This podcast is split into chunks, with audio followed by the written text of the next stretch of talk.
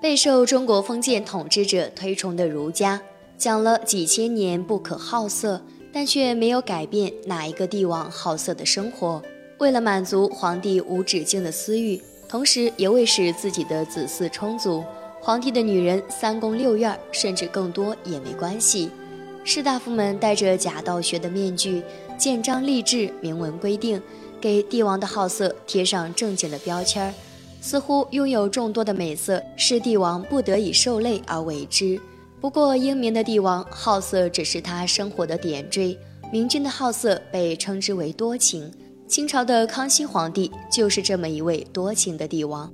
康熙后宫中贵人级别以上的妃子就有四十九个，册封过的后妃有六十七个。要是再算上那些身份低微的答应、常在，据说总共有二百多人。这个庞大的女性团体为康熙皇帝贡献了五十五位子女，其中有三十个儿子，二十五个女儿。康熙的大阿哥四十多岁时，康熙的小儿子还在出生。康熙驾崩时，最小的皇子年仅六岁，比他的孙子乾隆还小五岁。那么，这么多正值青春妙龄、花容月貌的女人，在同一个屋檐下分享同一个男人。会不会杀机四伏，充满嫉妒仇恨？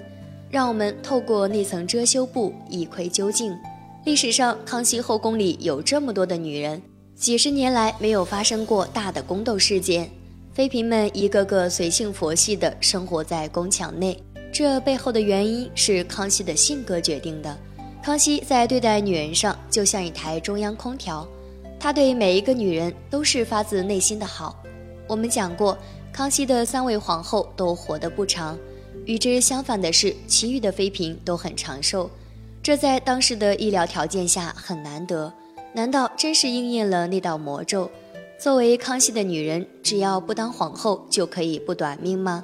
我们来看看康熙到底做了什么，使后宫的女人们身心愉悦、健康长寿。第一三位皇后李氏后，康熙认为自己有克后、克老婆的嫌疑。于是他决定不再封皇后，不仅不封后，到后来连皇贵妃他也不封。康熙的后宫之中不再设立皇后之位，剩下那些地位和封号都低下的妃嫔，康熙皇帝也不轻易封这些女子更高的封号。大家谁也不争，风平浪静，大家和睦相处，没有是非，自然是很有利于健康和长寿的。第二，妃嫔们入宫之前，在娘家都是千金大小姐。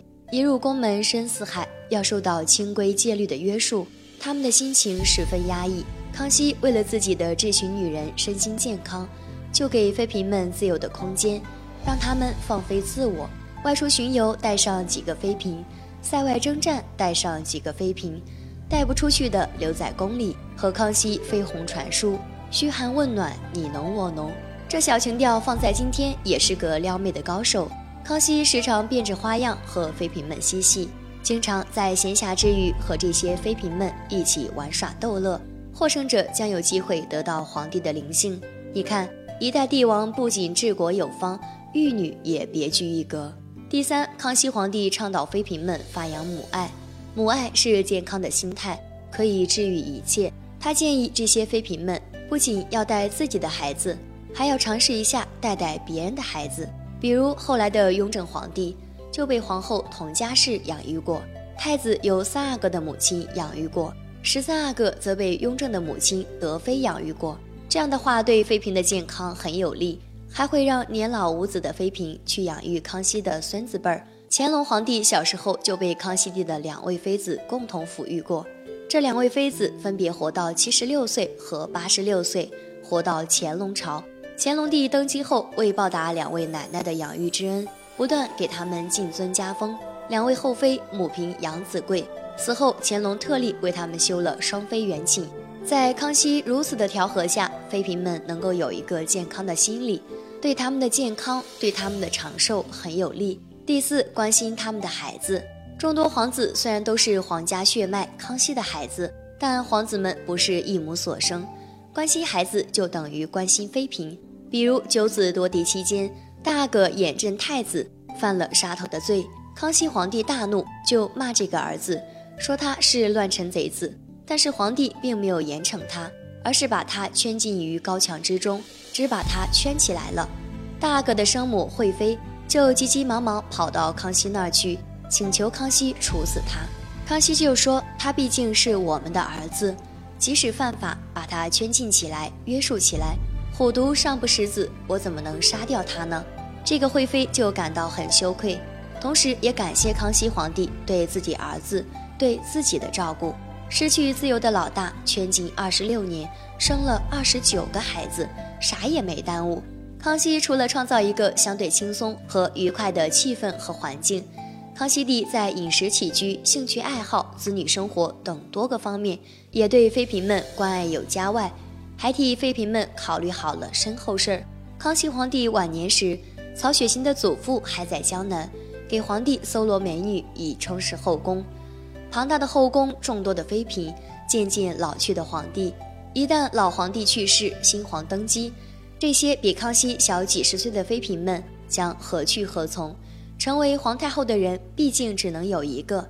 大多数的妃嫔面临的恐惧就是无人问津，孤独致死。那么，康熙帝能否会为妃嫔们的未来找到一个两全其美的办法呢？康熙皇帝未雨绸缪，进行了周到的安排，把身后事儿交给他的儿子雍正皇帝。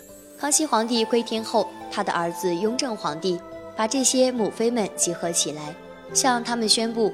年老的妃嫔可以继续在宫中颐养天年，有儿子的到王爷府去让儿子们养老。难道没有儿子的可以继续在宫中颐养天年？大家都愿意出去享受宫外的自由生活。所以，我们看康熙皇帝既像一位热恋中的情人，又像一位有担当的家长，给他的后妃们营造了一个自由、宽松、和谐、温暖的宫廷环境。所以，康熙长寿的妃嫔很多。活到六七十岁的、八九十岁的好几位，还有一位妃嫔活了九十七岁，这是清朝所有后妃当中最高寿的了，没有谁能够超过她。这些妃嫔们也真的是希望他们的皇帝万岁。今天的分享就到这里。